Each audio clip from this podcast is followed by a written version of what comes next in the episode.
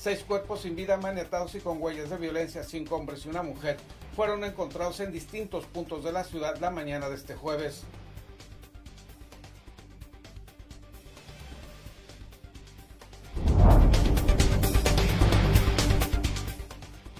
La Secretaría de Economía Sustentable y Turismo cuenta aún con recursos para apoyar a las microempresas baja californianas para que puedan amortiguar los efectos de la crisis económica generada por la pandemia, aseguró Rubén Roa Dueña, subsecretario de Economía.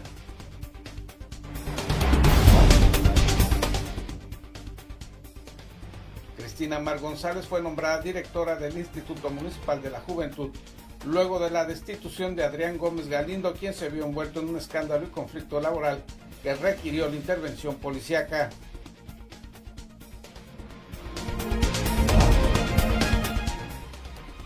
Alerta Protección Civil sobre la presencia de altas temperaturas en la región a partir de este viernes. El pronóstico es que podrían registrarse temperaturas entre 32 a 33 grados centígrados en la zona urbana.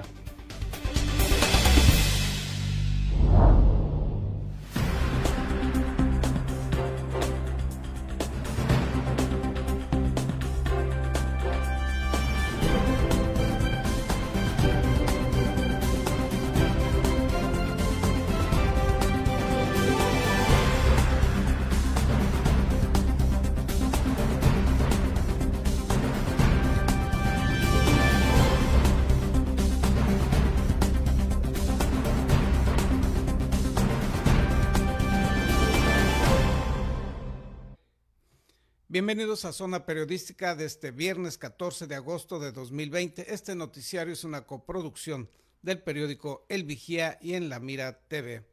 Jueves negro para la ciudad y municipio de Ensenada. El día de ayer se encontraron seis cadáveres en tres distintos puntos de la ciudad. César Córdoba Sánchez, reportero del periódico El Vigía y de Zona Periodística, nos tiene los detalles. Seis cuerpos sin vida, con huellas de violencia, maniatados, uno de ellos de sexo femenino, fueron arrojados en distintos sitios de la ciudad durante la noche del jueves, como ocurrió hace tres años. Cuatro de los cadáveres, entre ellos el de sexo femenino, fueron hallados por la policía municipal alrededor de las 5.40 horas sobre un camino de tierra cercano a las pilas de césped, entre las calles Emiliano Zapata y Martín Robles de la colonia Loma Linda. Las víctimas estaban tendidas sobre la tierra, sin ropa, con huellas de violencia, con las manos amarradas hacia atrás, en posición boca abajo. Tres mostraron lesiones en el cuello producidas presuntamente por estrangulamiento, la última con heridas hechas, al parecer por proyectiles de arma de fuego. Residentes de la zona mencionaron que en la madrugada escucharon un carro que detuvo su marcha sobre la terracería por breves momentos. Después huyó del lugar con rumbo a la colonia Emiliano Zapata denunciaron que ese camino es propiedad de la CESPE, no tiene iluminación, transitan muchos vehículos y hace unos meses arrojaron otro cuerpo en el sitio. Momentos antes las corporaciones policiales localizaron a otro cadáver de sexo masculino cuando estaba tendido sobre el camino de tierra que conecta la prolongación Ruiz con la colonia Granjas Chapingo. La víctima de unos 30 años mostró manchas de sangre en todo el cuerpo y estaba envuelto en una cobija. En los primeros minutos del jueves, la policía encontró a un hombre que no respondía al llamado al momento que se encontraba en un domicilio de las calles Miguel Alemán, entre Benito Juárez y Guadalupe Victoria de la colonia Reforma. Esta víctima tenía alrededor de 37 años, estaba tendida sobre el piso boca abajo, mostró heridas en distintas partes del cuerpo hechas presuntamente por navaja. Un caso similar se presentó a la madrugada del 19 de octubre de 2017. En esa ocasión, Ocho personas sin vida fueron arrojadas en distintos sitios de la ciudad, luego de haberlas sacado de un picadero ubicado al sur de la mancha urbana. Esos cuerpos estaban sin ropa, boca abajo, con signos de violencia y tortura en distintas partes. Para Zona Periodística, César Córdoba. Y esta es la situación del COVID-19 en Baja California, de acuerdo al reporte de la Secretaría Estatal de Salud en Baja California. En la entidad se tienen registrados durante estos cinco meses de la pandemia 14.996 casos y son 2.869 los fallecimientos. El desglose por municipalidades es el siguiente. En Mexicali se han confirmado y registrado 7.765 casos de contagio y son 1.334 las muertes por dicho coronavirus. En Tijuana se reportan 4.475 casos registrados y 1.184 decesos por COVID-19. En Tecate hay 366 registros de contagios y 87 muertes. En Playas de Rosarito se reportan 205 casos confirmados y 16 decesos. En Ensenada, en estos cinco meses pandémicos, hay 2.155 casos de personas contagiadas y el número de muertos es de 248 por COVID-19. Esto según el reporte de la Secretaría Estatal de Salud en las primeras horas de este viernes. Y en otros temas, se inician los preparativos para la operación de lo que sería la primer preparatoria militarizada de Baja California. Maestras que estudiaron en escuelas privadas dicen que son discriminadas por la Secretaría Estatal de Educación en Baja California, porque durante el proceso para la asignación de plazas docentes les dan prioridad a los egresados de escuelas normales públicas. Así lo aseguró Diareli Quirino Sánchez. El con el que nos encontramos es que hicimos un proceso para adquirir una plaza. Nosotros somos egresados de escuelas privadas y se nos separó en dos listas, escuelas públicas, que son las normales, y escuelas privadas. Sin importar si tú tuvieras un promedio de 9.6, aún así te ibas a la segunda lista, eh, y arriba se podía quedar alguien de un promedio de 6. Estamos siendo discriminados pasándonos a una segunda lista sin alguna razón aparente. También no se está viendo transparentes los resultados porque a, a los normalistas les dices un 15% de experiencia cuando hay maestros de escuelas privadas que tienen 9 años y les diste solamente 3 puntos.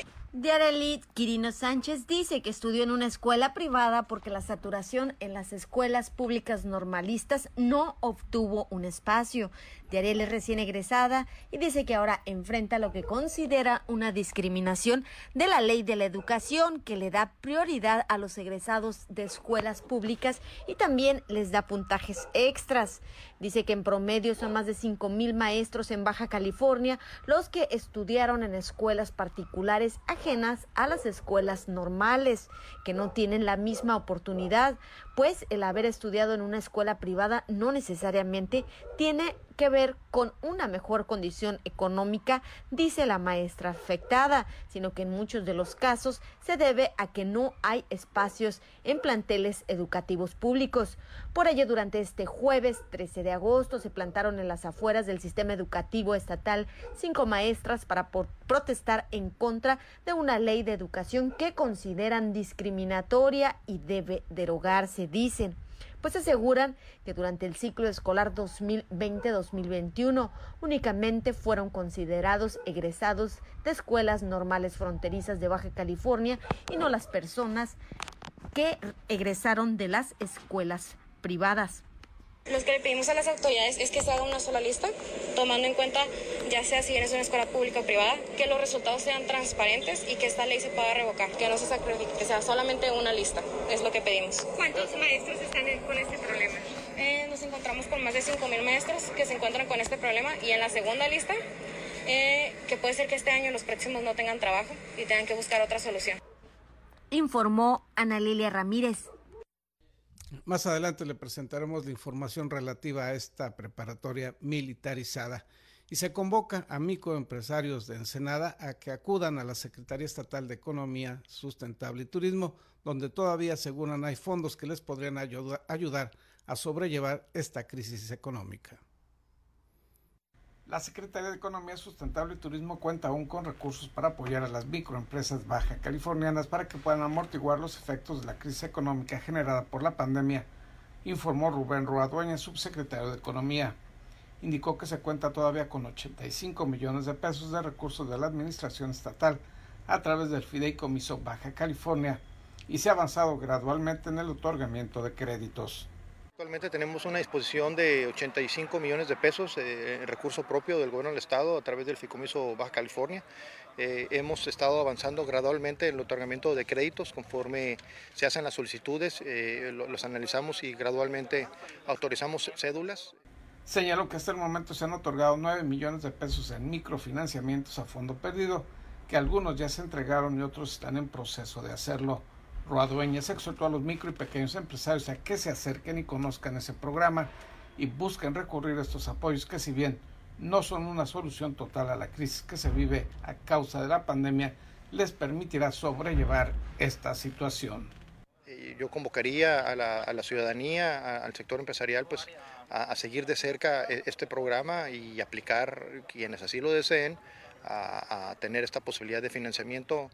Explicó que se puede obtener mayor información al respecto en la página electrónica de la Secretaría de Economía Sustentable y Turismo, en la cual están indicados los requisitos y trámites para recibir apoyos a fondo pedido y créditos que van desde 15 mil pesos para gastos de nómina, luz, agua, teléfono, renta, así como 30 mil pesos en la búsqueda de evitar que una microempresa pueda cerrar y no volver a reiniciar actividades.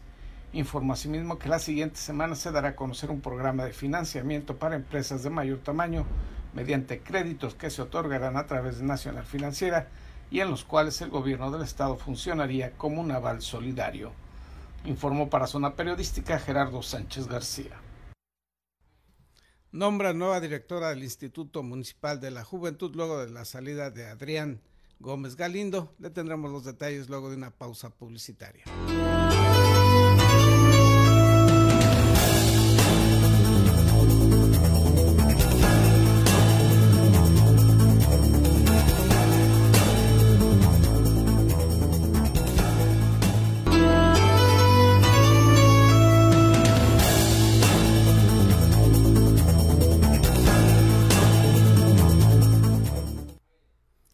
El Partido Acción Nacional lamentó los hechos ocurridos en el Instituto Municipal de la Juventud de Ensenada, en la que un conflicto laboral desencadenó una intervención policíaca. Lamentable que el gobierno municipal dé la espalda a los jóvenes y solo se medio sancione a funcionarios que incurren en maltrato y abusos a su personal, afirmó Álvaro Ortiz Gutiérrez, dirigente del Partido Acción Nacional en Ensenada. Afirmó que resulta vergonzoso que en el marco del Día Internacional de la Juventud dos empleadas del Instituto Municipal de la Juventud hayan sido despedidas arbitrariamente por denunciar los abusos de quien era director del INJUVES, Adrián Gómez Galindo, y que éste las hubiera sacado de las oficinas utilizando la fuerza pública. Lamentablemente en el Día Internacional de la Juventud, este, en vez de celebrar a los jóvenes, este, entregarles apoyos, este, festejar a los más destacados, hace todo lo contrario, ¿no? Eh, primero, ver por qué corrió a dos jóvenes que denunciaron acoso por parte del director. Y no solamente eso, ver la parte de al director no lo corren, ¿no? Lo, lo, pasan a otro lugar. Entonces, eso quiere decir que el acoso, pues, era realidad, ¿no? Entonces, ¿por qué, corren a las dos mujeres este, y, cambian al, al, director? Entonces, ahí viene, ahí hay que preguntar el alcalde, ¿no? El alcalde Ayala. El dirigente panista pidió respeto a la dignidad y derechos laborales de todos los empleados y empleadas municipales y ofreció que de requerirlo las dos mujeres que fueron despedidas y tratadas de manera tan injusta y arbitraria recibirían la asesoría jurídica necesaria. Aseguró que a diferencia de lo que se hizo en las administraciones emanadas del Partido de Acción Nacional, los jóvenes ensenadenses no han recibido ni apoyos ni becas y solo se ha castigado a la juventud sin que se otorguen beneficios que fortalezcan su desarrollo en la vida estudiantil, profesional y productiva en el municipio. Manda dos mensajes terribles para la ciudadanía, dos mensajes terribles también para los jóvenes, ¿no? Este, que quien acusa o de algún delito dentro del mismo ayuntamiento, pues prácticamente hacer, pues correrlo, ¿no? Y al funcionario, ¿qué van a hacer? Protegerlo. ¿no? Es lo que está haciendo el gobierno municipal, proteger al funcionario que evidenció acoso hacia estos empleados. Pidió asimismo que se atiendan las quejas presentadas por las dos empleadas del Injuves, ya que ellas denunciaron no solo acoso laboral, sino también presuntas irregularidades administrativas cometidas por Gómez Galindo. Esa situación, dijo, tiene que esclarecerse y por tanto no puede pensarse en reubicar a quien no solo violentó la dignidad y derechos laborales de las afectadas, sino que además tiene señalamientos de otro tipo de acciones, informó para Zona Periodística Gerardo Sánchez García. Y sobre este, mismo sobre este mismo tema, el día de ayer se nombró a Cristina Mar González como nueva directora del Instituto Municipal de la Juventud en Ensenada e integrantes del Consejo de ese instituto pidieron que se dé realmente atención a los problemas de la población juvenil de este municipio. Cristina Mar González fue nombrada directora del Instituto Municipal de la Juventud luego de la destitución de Adrián Gómez Galindo, quien se vio envuelto en un escándalo y conflicto laboral que requirió la intervención policíaca. El nombramiento fue anunciado por el alcalde Armando Ayala Robles, quien exhortó a la nueva directora a trabajar con responsabilidad, transparencia y buscando el bienestar de los jóvenes ensenadenses. El presidente municipal aclaró que el anterior director está sujeto a una investigación por parte de la sindicatura municipal y los resultados determinarán si es reubicado o no dentro de la administración municipal. Por su parte, los integrantes del Consejo del Instituto Municipal de la Juventud, Benjamín González, Jennifer Corazón, Melissa Méndez y Daniel Rodríguez, solicitaron que las autoridades competentes aclaren las responsabilidades en torno a lo ocurrido en el Injuvens y que las actividades del instituto no se vean afectadas por este conflicto. Pero nuestra postura en sí es neutral. Nuestra postura es este, que las autoridades competentes esclarezcan los hechos, deslinden, responsabilidades o omisiones en caso de algún funcionario y pues sea sancionado. Más que nada, pues nosotros estamos en busca de, la participación de los jóvenes y que las actividades del instituto no se vean afectadas por este problema señalaron que se requiere brindar más apoyos a los jóvenes ensenadenses y que no debe verse al instituto como un mero botín político o una oficina burocrática, sino que realmente atienda los problemas y necesidades de la juventud local. Tenemos un foro de jóvenes, tenemos actividades este, de encena limpiecita, tenemos muchas actividades ya, ya agendadas, ya calendarizadas, perdón, por el mes de la juventud. O sea, por eso se ven afectadas de muchas maneras y por eso nuestra inquietud en que se dé una pronta solución. Afirmaron no tener conocimiento de lo que ocurrió en el Injuvens, pero lamentaron que en el mes de la juventud diversas actividades ya calendarizadas se suspendieran y existen certidumbre de qué pasará con otras ya programadas. Informaron que dirigieron un oficio a diversas autoridades municipales pidiéndose de una rápida decisión en el nombramiento, pero sobre todo que se establezcan acciones reales y efectivas para atender las necesidades de los jóvenes ensenadenses y destacaron asimismo la importancia de que estos tengan una participación social más activa y asertiva. Informó para Zona Periodística Gerardo Sánchez García. En la, en la, ciudad de Tijuana avanzan los preparativos para la operación de la primera escuela de bachillerato militarizada.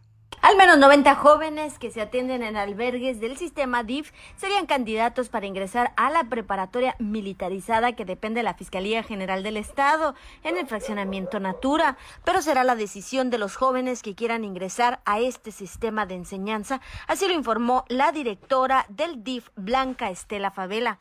En el tema de la preparatoria militarizada es un programa que tiene la Fiscalía efectivamente que lo está este, eh, tratando de implementar y nos solicitaron a nosotros los perfiles que pudieran eh, ingresar en, en eso. Estamos trabajando en los expedientes de los menores para ver cuáles pudieran calificar y obviamente pues también tenemos que platicar con ellos, ¿verdad? En, en, en, este tema. Es un programa que no, no se va a implementar mañana ni la semana que entra, estamos trabajando en eso sería una opción muy buena para los niños para poder terminar su preparatoria, eh, eh, pero también es importante que, los menores estén de acuerdo en este tema, ¿verdad? Y, este, ahorita nada menos recibimos en esta semana la solicitud de la Fiscalía para la integración de esos expedientes y apenas estamos revisando los menores que tenemos eh, dispersos también en casas hogar, no nada más en los albergues de DIF. Entonces, ese es un trámite que apenas está haciendo. La funcionaria estatal detalló que los aspirantes de ingreso de la preparatoria militarizada no tienen antecedentes de haber enfrentado la justicia y son menores bajo resguardo del DIF por diferentes circunstancias de desintegración familiar, pero no derivado de actos ilegales. Y la opción se ampliará para menores que también quieran cruzar esta preparatoria y que estén resguardados en casas hogar. La preparatoria militarizada es una propuesta de la Fiscalía General del Estado. Según Guillermo Ruiz, fiscal general, tendrá una capacidad para arrancar con 200 jóvenes el próximo mes de septiembre y está por determinarse si será en línea o de manera presencial dependiendo del semáforo del COVID-19 y si lo permite. Las instalaciones de la preparatoria militarizada se encuentran ubicadas en el fraccionamiento Natora, lugar donde antes era el Club de Niñas y Niños de Tijuana. Al este de la ciudad A semanas de iniciar el ciclo escolar se encuentran realizando obras y adecuaciones a marchas forzadas, como son canchas deportivas y las aulas de estudio, informó Ana Lilia Ramírez. Como todos los viernes, Jesús López Gorzabe, dronógrafo y colaborador de Zona Periodística, nos muestra los lugares de nuestro país desde otro nivel. En esta ocasión nos toca el turno con San Carlos en Baja California Sur.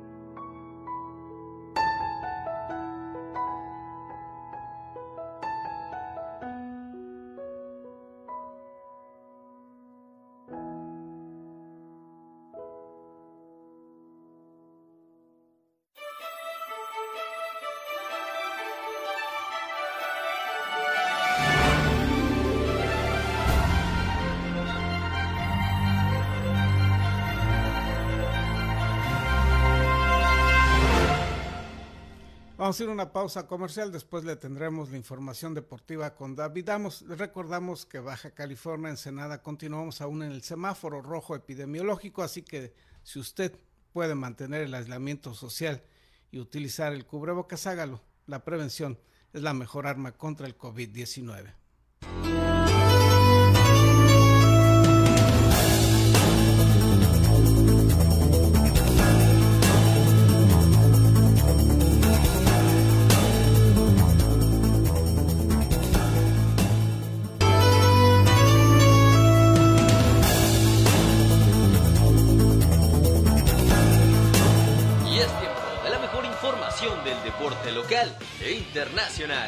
Acompaña a tu anfitrión David Amos con la nota, el análisis y toda la cobertura de los atletas y eventos deportivos del puerto.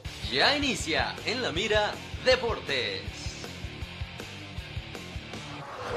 Hola amigos? Gracias por continuar las señales de la Mira TV, periódico El Vigía. Llegó la hora de hablar de deporte. Y bueno, ¿qué les parece si iniciamos rápidamente con el deporte de las artes marciales mixtas? Porque es uno que vaya que está dando de qué hablar en nuestra ciudad tenemos bastantes atletas que están haciendo las cosas bien. Y bueno, se nos viene precisamente en las próximas semanas una de las eh, funciones más interesantes, la supremacía de la UWC, en donde van a estar participando dos ensenadenses, por su parte Jesús Aguilar, que va a ser la pelea estelar, que va a defender el título de las 125 libras, ensenadense, empresario, eh, eh, vaya, es un atleta que le hemos aprendido y bastante eh, seguramente lo va a hacer bien, se está preparando con todo, con la gente del Fire and Fitness también y por supuesto de su gimnasio del Victory Fight Club. La pelea va a ser en el gimnasio Entram Gym, siguiendo las normas sanitarias, sin público.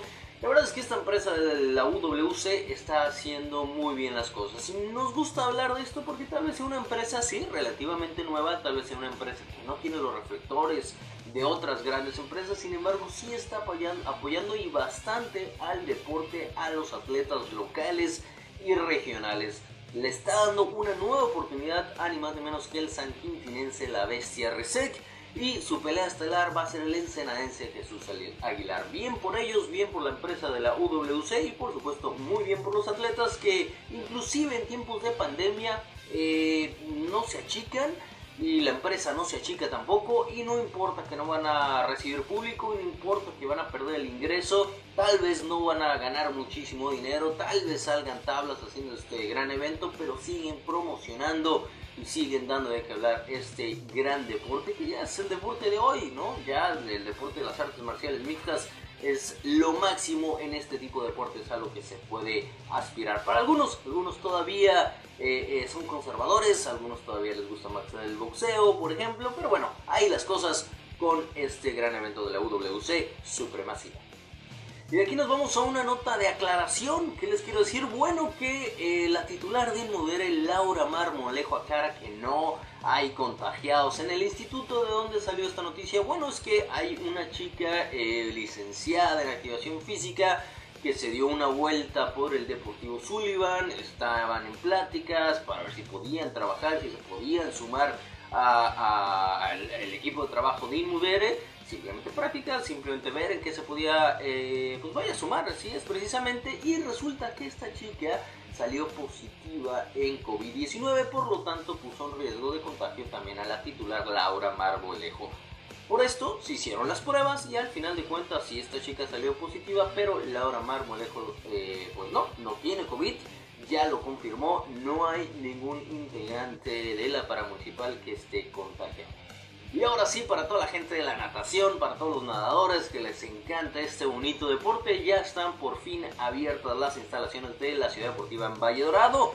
Van a ser dos turnos, en la mañana, por supuesto, y en la tarde. En la mañana de 6 a 12 y en la tarde eh, pues, eh, el horario vespertino no se podía abrir, eh, les comento, porque bueno, había minerales que se habían quedado estancados en la alberca, que necesitaban una limpia, por supuesto, eh, mantenimiento, vaya que es algo muy normal en las albercas. Y entonces sí, ya abrieron sus puertas y hasta la de vida digna funcionando desde hace algunos, algunas semanas, vaya. Y también la de la ciudad deportiva. Recuerden que hay que ir con tiempo, que hay que apuntarse, que hay que ver si hay lugar, que hay que seguir todas las normas sanitarias para poder disfrutar del deporte de la natación en nuestra ciudad. Y aquí nos vamos al deporte del boxeo, así es, estamos hablando del boxeo para aquellos puristas que les encanta este deporte 100% mexicano. Rafael Furioso Guzmán, boxeador, está de regreso después de tres años de inactividad. Está de regreso, ¿por qué? Porque va a acompañar a otro gran boxeador ensenadense, Chema Ocampo, que se van a ir precisamente este fin de semana, este sábado, a pelear con la empresa Sanfer, con Box Azteca, a las instalaciones de TV Azteca este sábado a pelear y enfrentarse. Vaya, eh, para Chemo Campo les habíamos platicado un duelo que se tuvo que suspender y ahora se está retomando porque el entrenador de su contrincante había dado positivo en COVID-19. Ahora sí se puede dar y pues, aprovechan para que se sume Rafael el Furioso Guzmán. Y bueno, que bueno, eh, tiene representación a nivel nacional en este aspecto que me parece excelente. Y hablando de fútbol ensenadense, la Liga de Balompié ensenadense vuelve a dar de qué hablar. Todo pinta para que se realice la inauguración en Ensenada, aunque ya lo habíamos dicho, está para el 16 de octubre y no se mueve. Ahí está la fecha y los organizadores de esta liga que la preside ni más ni menos que Carlos Salcido, el presidente de la Liga de Balompié mexicano.